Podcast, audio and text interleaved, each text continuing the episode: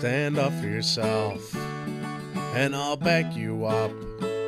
Cause problems don't solve themselves. I'll tell you what, instead of would or could, I think you should. Draw a line in the sand and stand your ground. It's for your own good.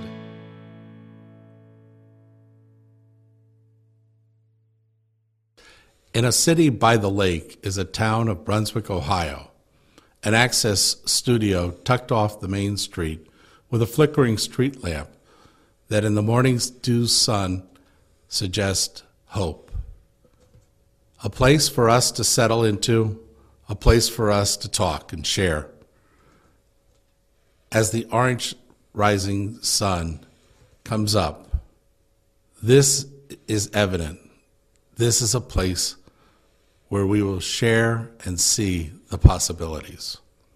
Welcome to the Voice of Families and Addiction, a podcast giving families dealing with addiction their voice. Hello, my name is Roy Poyon. I'm, the, I'm a licensed chemical dependency counselor assistant and a certified mental health coach. I'm also the director of Families Impacted by Opioids, a non for profit 501c. We provide education for families dealing with substance use disorders, which is the purpose of our podcast and you joining us today. In order for us to take time to have a voice and have that voice to be meaningful, we need to have an understanding of what it is that we're asking for, who we are, where we are, what we need. In today's episode, we'll open up the topic that's provided to us by the National Institute of Health titled SBIRT. It's an acronym S B I R T. It stands for Screen, Brief Intervention, Referral, and Treatment. I am joined today by Chris Golian. Hi, Chris. Hey, Roy. Pleasure so, to be here uh, in the inaugural episode of your podcast. This is the beginning for us, and, and I'm, I'm very excited, and I hope the audience is also. So, Chris, the family dealing with substance use disorders would seem to have their backs up against the wall. You know, or is it an opportunity to gather together, unify, get educated, and share their love for each other? Either way, this change is going to be constant. And the way things were for them, their norm is no longer going to be their norm. They're going to have to find a way to define the new norm for the family now that the family is dealing with addiction. Yeah, and that's uh, certainly a, a, a, daunting task. I mean, that's that's no easy thing to figure out. It's a, a confusing time, and you know, along the way in this podcast, I mean, we're, you're going to, you know, kind of step by step process on, all right, how do we do this? Mm-hmm. Where do we start? Because ultimately, that's the most difficult part, is to start. It's the most important part, but it's also the most difficult. Is where do we start? And so here, I think with with this um, this acronym and and this line of thinking, you know, this is a great place to begin this whole process. I agree. It's it's interesting because when we look at the family dynamic, the, the family is a system. You know, we, we start out by saying, okay, well, really, there's a, there's a family unit, and it has a system in which it kind of like functions, and each of the people that are in the system has a has a potential to contribute to the family, and that's that's called a family dynamic in the way that they contribute for each other's benefit and theirs. But if we don't know where to begin, and most of us don't, I mean, let's face it, it's not like when we were in high school, somebody sat us down and said, hey, if you run into a family member who's dealing with addiction, here's how you get started. Um, first of all, we're frightened. Second of all, we're angry. We're very angry. I know from lived experience. And with that, you tend to sit and take a step back into yourself. And that's probably what we don't want to do. But the reason that we do that is we're not sure how to respond. So the best way to deal with it is to first retract and figure things out. That's where their voice gets formed. A voice that they can then say to the public, we're dealing with this and we don't know what exactly we should be doing. But we know we don't like it. We know we want it to change. And for whatever reasons, we know that we want it to go away. Unfortunately, Chris, it's not going to go away. Right. And this is, I mean, this is something that, that takes action. Mm-hmm. And, and that's that's the you know from our brief pre-show discussion here about this topic and you know, what we're going to do today. That's the the good part about this is that there is a process and there is a way to take that action, mm-hmm. um, and you have it clearly defined here. Uh, but yeah, it is. It's you you've got to do something. Mm-hmm. That's so you know we talked about we're in the introduction here. You got to start. Okay, that's great. You're you're starting. But now, okay, where are we going to move from there? Where, what are we going to do to start? That's the big thing. Well, you know, sometimes you sit there as a family and think, boy, I wish we could like invite somebody to our family table and just kind of like after dinner sit down and say, listen, this is what we're dealing with. How do we get going? The National Institute of Health has done some studies with other private entities and public entities, and, and they've empirically, meaning they've proven out with science and measurements and criteria, what is the most successful way to do it? It's empirically proven. And SBIRT, S B I R T, an acronym for screen, brief intervention, referral, and treatment, is really what they've decided would be optimal for us to respond to. So they've given this to the medical communities. Okay, they've given this to the social worker in, in the ER to say, okay, you came to us with an overdose, and we're talking to you now out in the you know the waiting room, and we're trying to get the family organized and thinking, okay, there is a next step. Now let's kind of get ready for this.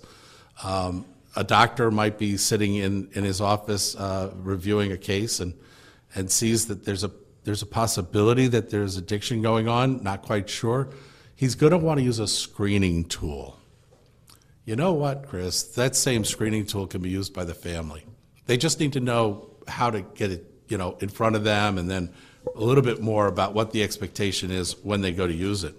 So, what we want to do is we want to introduce the first of the acronym S, and that's going to be the screening tool for a um, tool that's titled Michigan Alcohol Screening Tool. MAST is the uh, is the acronym, and the MAST screening tool is a selection of 22 questions that are asked of the person and they just go through these questions and it starts to help them to understand a little bit about so this is who you are according to this you know studied tool and we know it doesn't lie to us. It only is a mirror for us and it tells us this is uh, where we are right now because we are the ones that filled it out. Somebody didn't fill it out for us.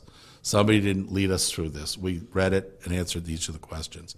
It also has a score so you can rate it the other tool that's available is for drugs. You recall the first tool I mentioned was MAST, and that's the Michigan alcohol screening. This is, in fact, the uh, a drug screening tool called DAST. Isn't this kind of fun? I mean, MAST DAST. Um, I kind of feel like we're in a Dr. Seuss thing here. but with that in mind, all, all seriousness, now now we're talking of about 28 questions, and each of these questions are not weighted, but they help you to identify, you know, are we characteristically behaving in a way that would suggest we need to take a closer look? With this as the screening tool, all this really does is it helps us to understand what's happening right now. It doesn't provide an assessment. It, you cannot create a diagnostic off of this. That's not its purpose. Its purpose is to lead you further into the SBIRT, so now we're moving from the S in SBIRT to the B and the I.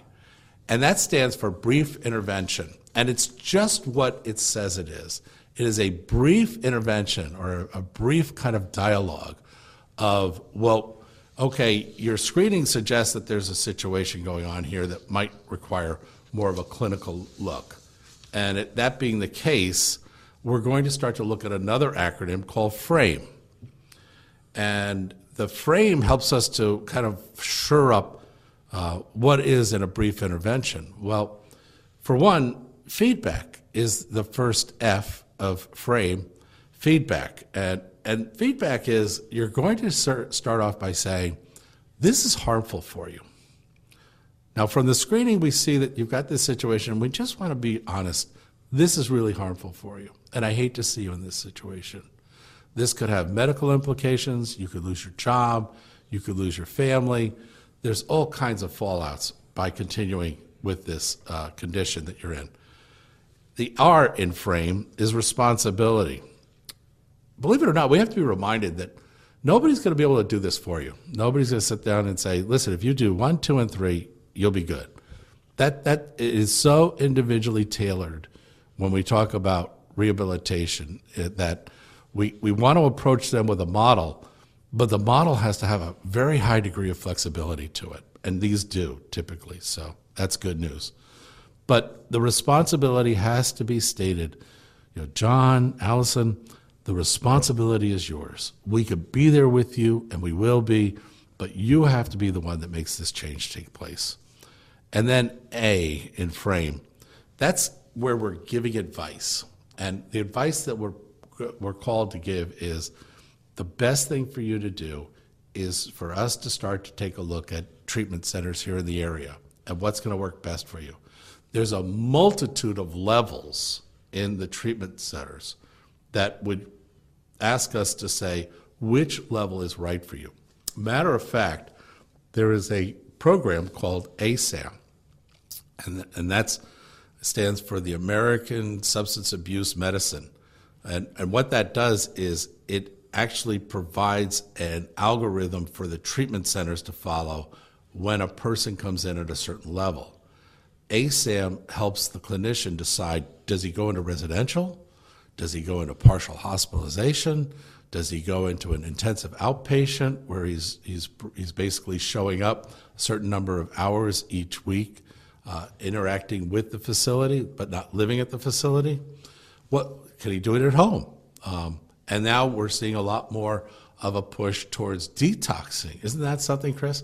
That they're actually looking at having you do your detox at home because they have found that you can be provided that through telemedicine in terms of detoxing, depending on where you fall in the level of intensity and what kind of patient you really are. And that can only be done through an assessment, not a screening tool, but an assessment. So once the level is determined of where you're going to come into, come into as a referral, that you're going to go with your treatment. That's interesting, and the, the you touching on that. Uh, unfortunately, a lot of people, I'd imagine, get this knowledge from you know like pop culture. You see things on TV or mm-hmm. some of these things, and that is not the reality. Right. That is not how the situation goes, and these you know, dramatized things that you see on in on television or in movies. That's not how this process goes. And keep in mind, you know, in, in that instance, you're watching a character. You know, now you're in the position here where this is a member of your family. Right. I mean, this is somebody that you've, you know, seen grow up, you care for. And so it's, it puts you in a much different position. So the fact that you even touch on that, a lot of this is, can be done now via telehealth or this, at least this initial process um, rather. But you know, that's that's those are important details. You're right, especially when we start to talk about the voice of the family. And when I say the voice, I'm not talking about let's go down to the public square and and you know with banners and and just express our, our anger. We're doing that, and it's good that we're doing that. This is a different kind of voice. This is a voice from inside ourselves. This is a voice from inside the family. This is like really grass rooted, internal kind of stuff that we're, we're proposing. What we're saying is we want you to get smart because a knowledgeable family is empowering, and an empowered family is unstoppable in so many ways. You know, Chris, here's what I mean by that. If you show up to the ER with an overdosed uh, loved one, you can set up a command center right then and there and get ready for the next step. You know that they're going to do their job you you you had the fortitude and, and, and the preparation to put together everything that the financial intake person is going to need on a sheet his HMOs, his, his medications, his allergies, and you hand that to the person so you can spend time, you know, more closer to the examining room and be a, be a participant rather than spending time over finance filling out their paperwork. There's lots of things that we can do as family members when we're informed to get ready for this. We already know that they're in addiction. we know as an industry exactly what's going to happen to this person. No, we really do. It's not a mystery to us. It's a mystery to the families because they don't have the knowledge. And that's what families impacted by opioids is delivering to the families.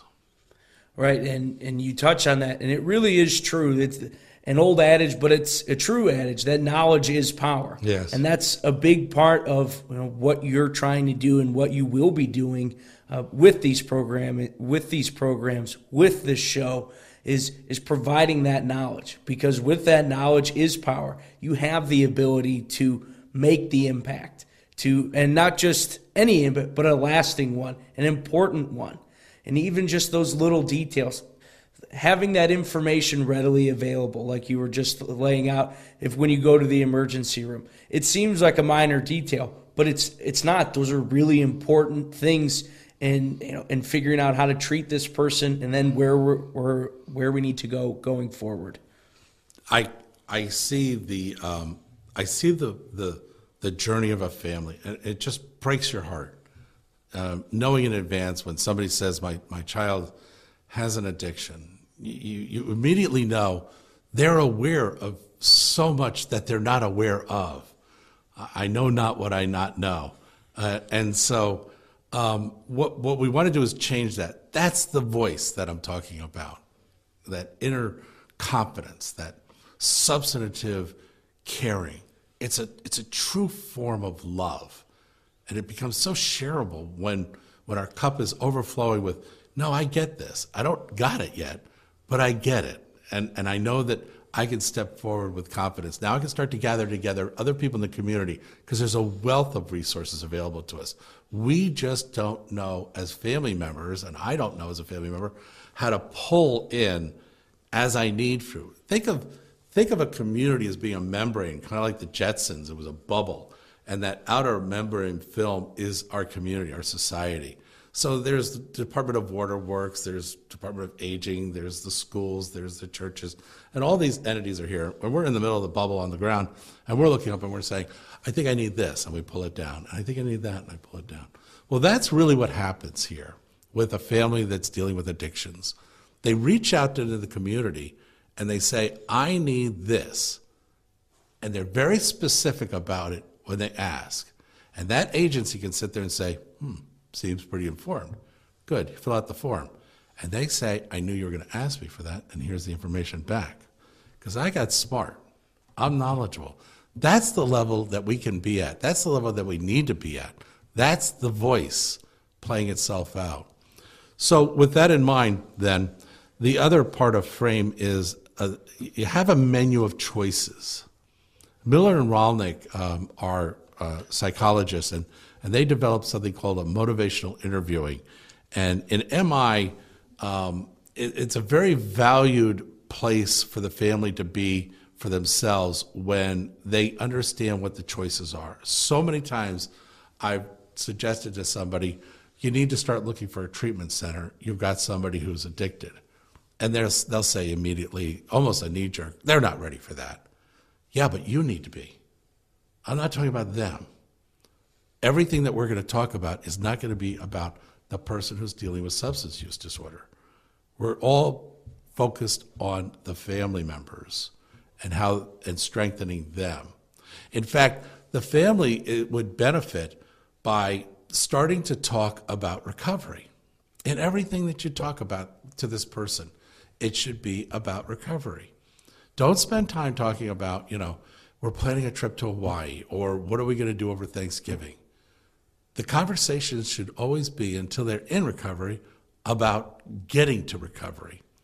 It's kind of one of these that's that's something to think about.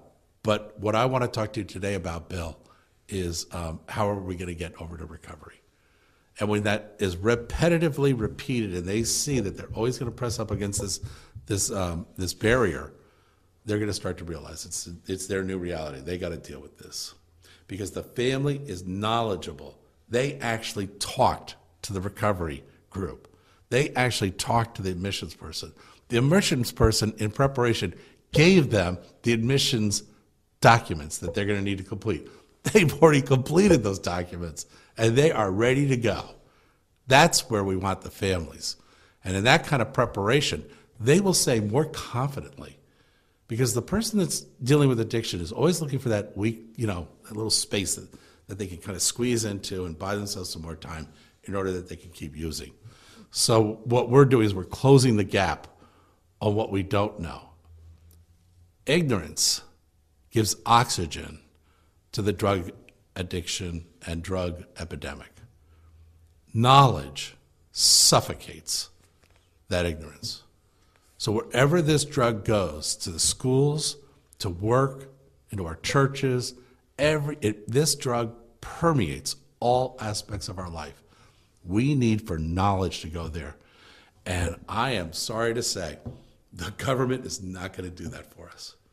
Okay, so we have to do it, Chris. We have to be the ones that take continence in ourselves and have an inter- have a voice, either outside or within our family, and say, no, we're not going to take this anymore.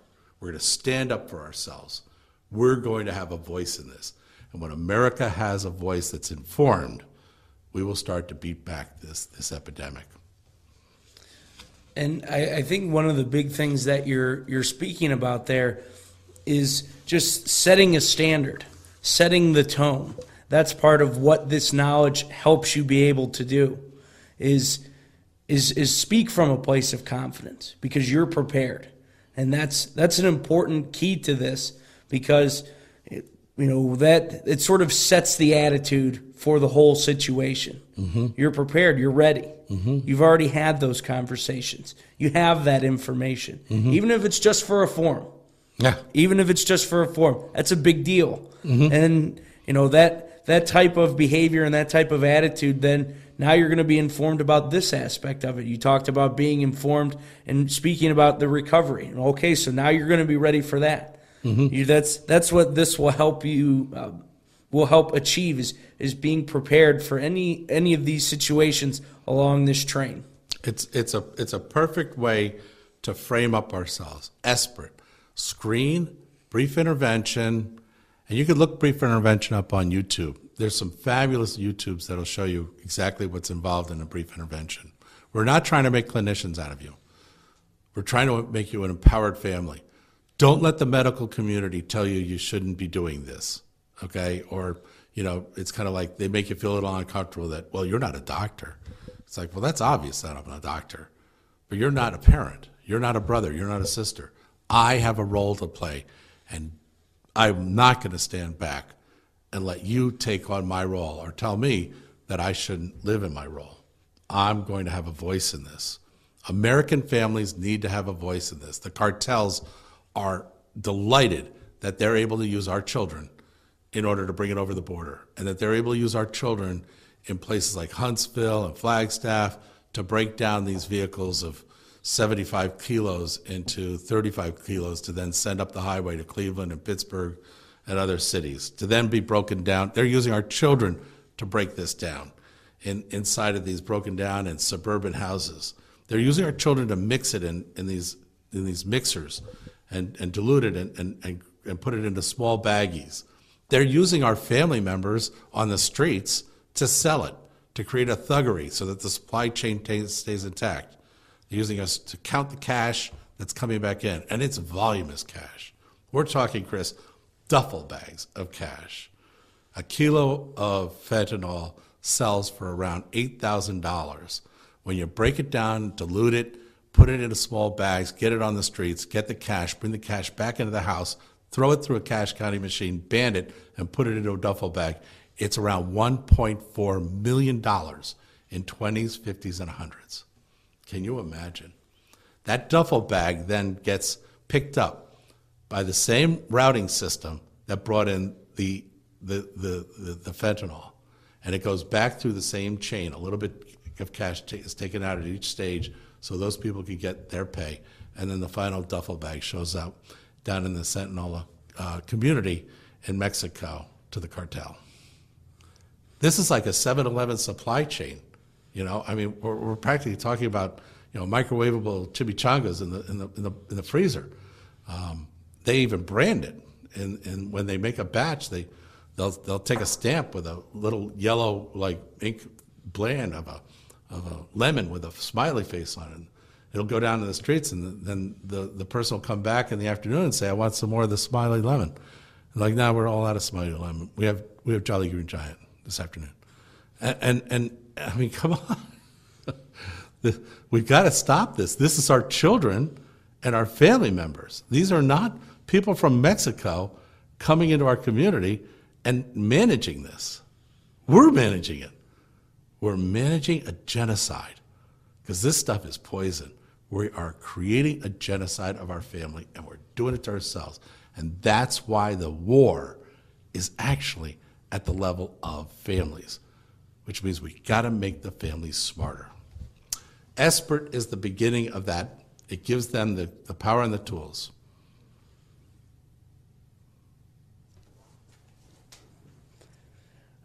Yeah, and that's and and like you were describing, you know, this is impacting communities and your family and this you know we said it I'll say it again. I mean, and knowledge is power. So the only way to start combating these things is by you know increasing that knowledge level, figuring out what your role is in all this because much like anything else, you do have one. You do have a role, but figuring out what that role is and how to best function in that role is incredibly important. I want to thank you for joining us today. Chris, thank you very much for your insights. And in so presenting this to you, you can count that we will continue our dialogue with you. We will give you that voice. It'll be yours to then use, but we, we will support it with other types of media, other types of content. We're going to take you through every issue you're going to face as a family. Guess what? We know exactly what you're going to experience. And in many cases, we know the timeline that you're going to experience it in. So we figured all this out. We just haven't boiled it down to kind of a curriculum that you can then gain access to and then thereby become smarter at what you're doing. But the beginning of that is available to you and we'll introduce that to you in later episodes how to access that type and level of curriculum.